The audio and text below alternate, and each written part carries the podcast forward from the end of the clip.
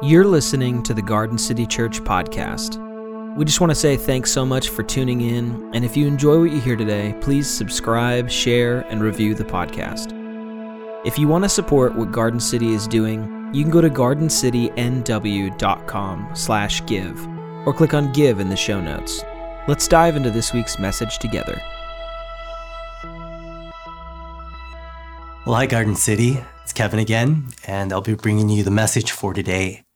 Some time back, I had a buddy of mine who shared with me that he went and saw a family friend.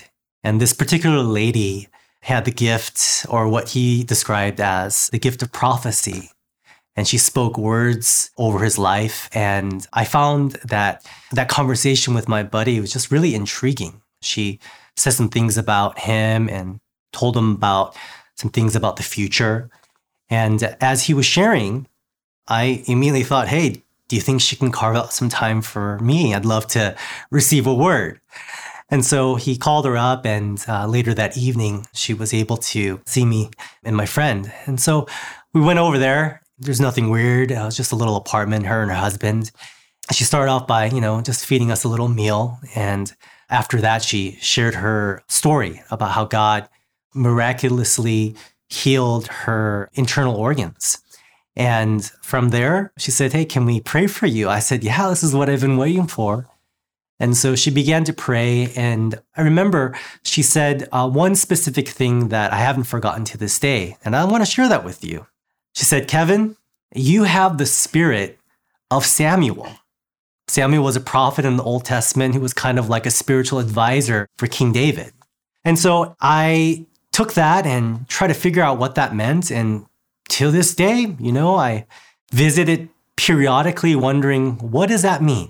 Have you ever had a, a word spoken over you? Someone says, Hey, I had a dream about you last night, or I really believe that the Lord wants me to tell you this, or maybe you have a strong impression believing that this is the Holy Spirit speaking to you or through you, or maybe you are exposed to a new type of teaching and it really kind of hits you in a, in a particular way. And you want to know, how do I know if this is from the Spirit of God or if this is just from my own spirit or if this is a projection of just my own issues or, or whatnot? I want to draw your attention to 1 John 4 uh, verses 1 through 6.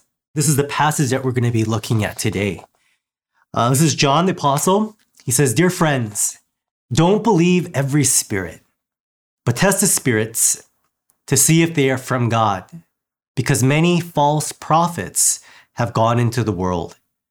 And this is how you know if a spirit comes from God.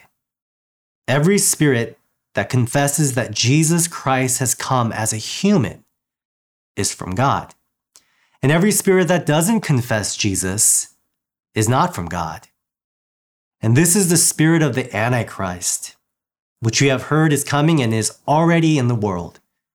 You are from God, little children, and you have defeated these people, because the one who is in you is greater than the one who is in the world. And they, they're from the world. And so they speak from the world's point of view and so the world listens to them. But we are from God. And the person who knows God listens to us. And whoever is not from God doesn't listen to us. And this is how we recognize the spirit of truth and the spirit of error. And I know maybe some of you are thinking, well, I don't know if this really applies to me because any person that comes to me and says, I have a word from you, or there's an impression, I just kind of throw that junk to the side. It just really doesn't faze me. Well, I want to draw your attention to Apostle Paul's words in 1 Thessalonians. Paul says, Do not treat prophecies with contempt, but test them all. Hold on to what is good and reject every kind of evil. So we need to be open to the various ways in which God is communicating his truth whether it's through a message, whether it's through an impression, a dream, whether it's through just words that a person may have for us. We need to test them. And so John gives us kind of a test. for how we can move in a direction towards discerning different spirits. And so, what I want to do today is I want to give us five ways in which we can test a word, test an impression, test a message to see whether or not it really has come from God. So, the first one, and I think this is the most important, is does it point to the biblical Jesus, right? This is this is I think foundation. In Matthew 16, I think you know the passage where Jesus turns to Peter and he says, "Hey Peter, who do people say that the son of man is?" Well, Peter says, "Well, some say that you're John the Baptist, others say that you're Elijah, some Jeremiah or you're just one of the prophets." And Jesus says, "But what about you?" You know, I, I don't care about what other people are saying. What are you? What do you believe? And says, You're the Messiah. You're the long awaited anointed one. And then Jesus says, That's awesome. He says, Because flesh and blood didn't reveal that to you, but rather my Father who, who's in heaven. And it's upon this rock or this confession, this belief of who I am as the Messiah, that I will build a church and that the gates of Hades will not be able to destroy. So, what Jesus is saying here is that having a right biblical understanding of himself is central to discerning whether or not something has really come from God. Now, I want to give a little bit of, of, of a historical background of what probably is taking place in John's community as he's writing this letter. There's these preachers, these group of preachers that have risen, and they've been preaching this message that Jesus was a spiritual being, which we agree, but Jesus wasn't actually a human being. Now, Jesus had a human form. He appeared to be human, but he wasn't actually flesh and blood because how could God die on the cross? That just is blasphemy. And what they emphasized was in order to have salvation or to experience life the way that God intended, you needed to have these special knowledge or information. And that's what they were preaching. And so John's community wasn't immune to that. They heard about this and just saying, John saying, no, every person, every spirit that confesses that Jesus didn't come in human form, that was actually a human being, you could guarantee and count on that that is actually not a message from God. Now, why? Jesus is 100% divine and 100% human right? You can't divorce one over the other.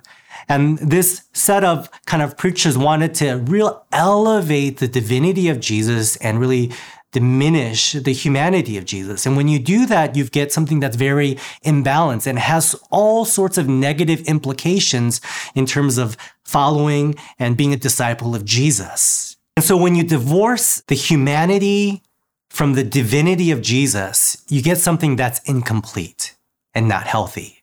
Let me give you an example. What's more important? Is your exhale or your inhale? Which one is more important to your life? And you're, you're going to say, no, they're both important. Well, depend, maybe depending on the situation, maybe you need to hold your breath, right? And go underwater. But you both need the exhale and the inhale. And that combination makes it so that you can have and experience a healthy life. And in the same way, Jesus' divinity and humanity coming together completes a perfect picture of the biblical Jesus.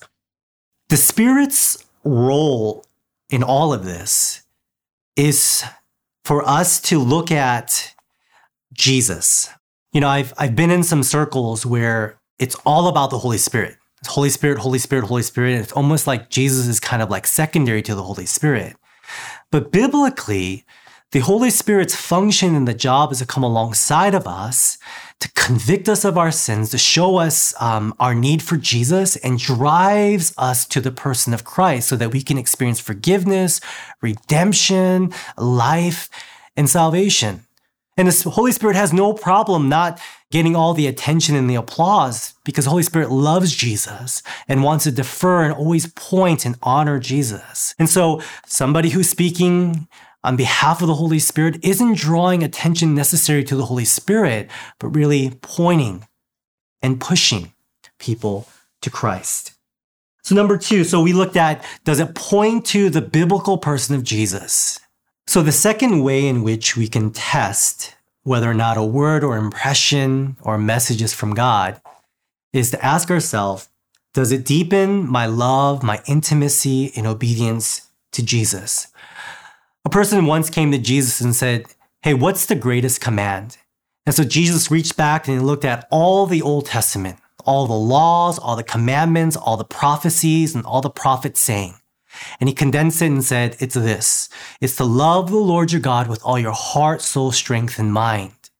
Jesus makes it very clear that he is the way, the truth, and the life, that you can't come to the Father, you can't love the Father without loving Jesus. So, does that word or does that impression lead you to a deeper sense of love and honor for Jesus?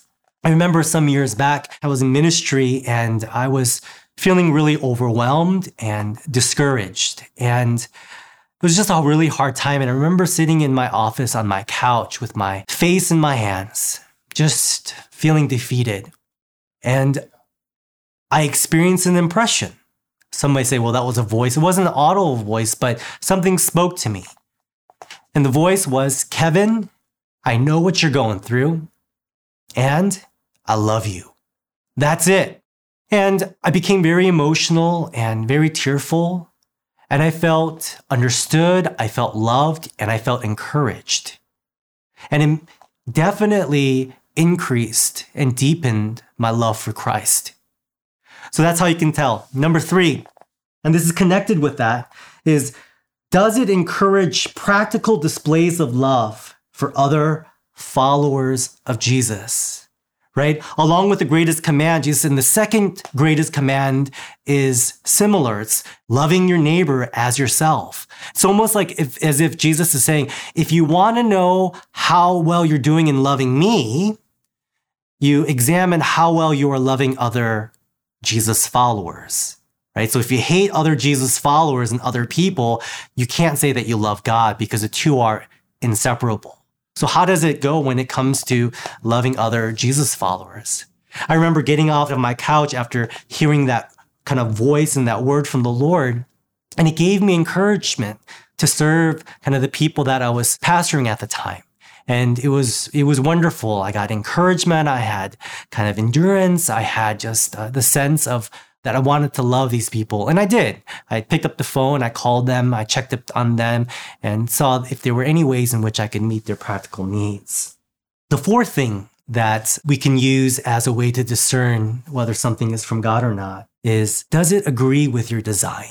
And actually took this and borrowed this from Rick Warren. In Jeremiah chapter 1, verse 5, God says this to the prophet. He says, Before I formed you in the womb, I knew you and I appointed you as a prophet to the nations. So there wasn't an accidental birth. God knew and God had a design for Jeremiah. And I believe that's true for every single one of us.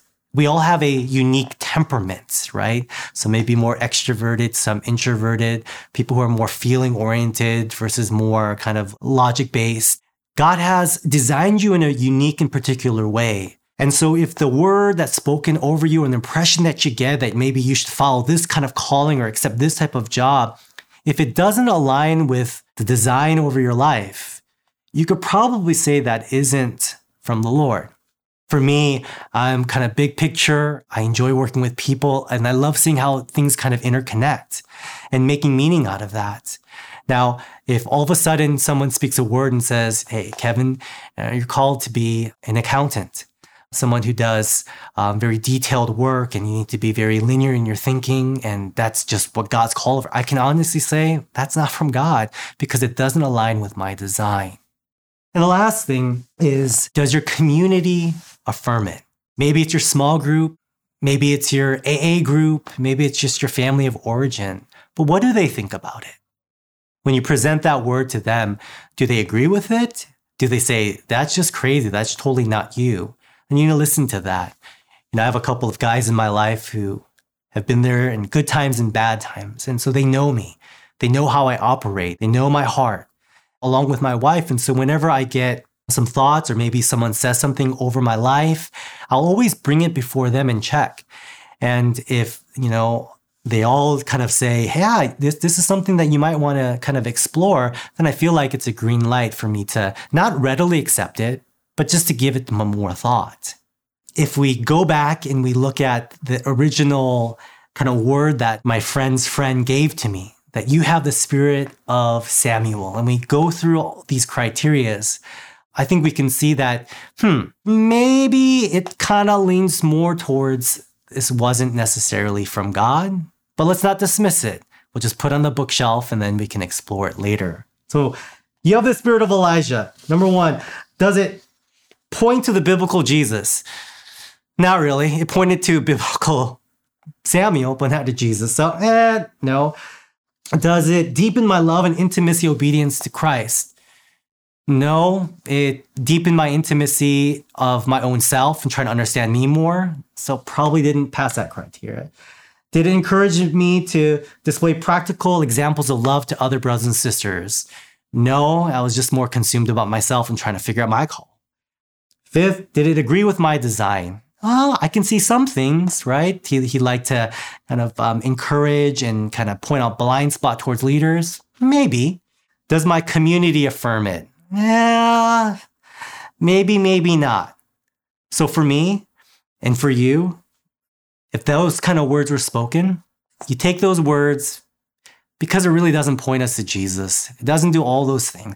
You put it to the side and you don't give it much weight.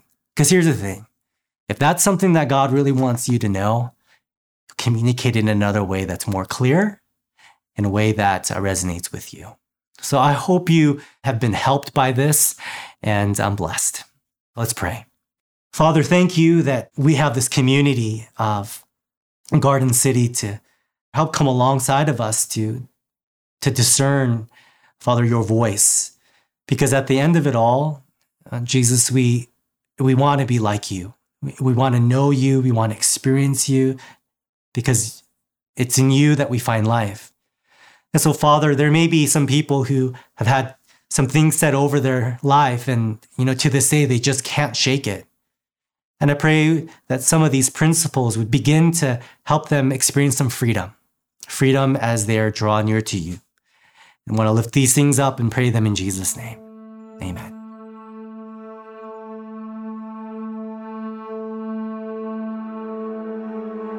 Thanks for joining us today.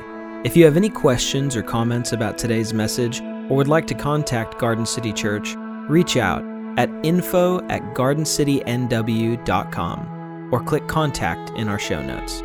Garden City services are made possible by your generosity. Your generosity is love in action. Have a great week, and we'll see you next time.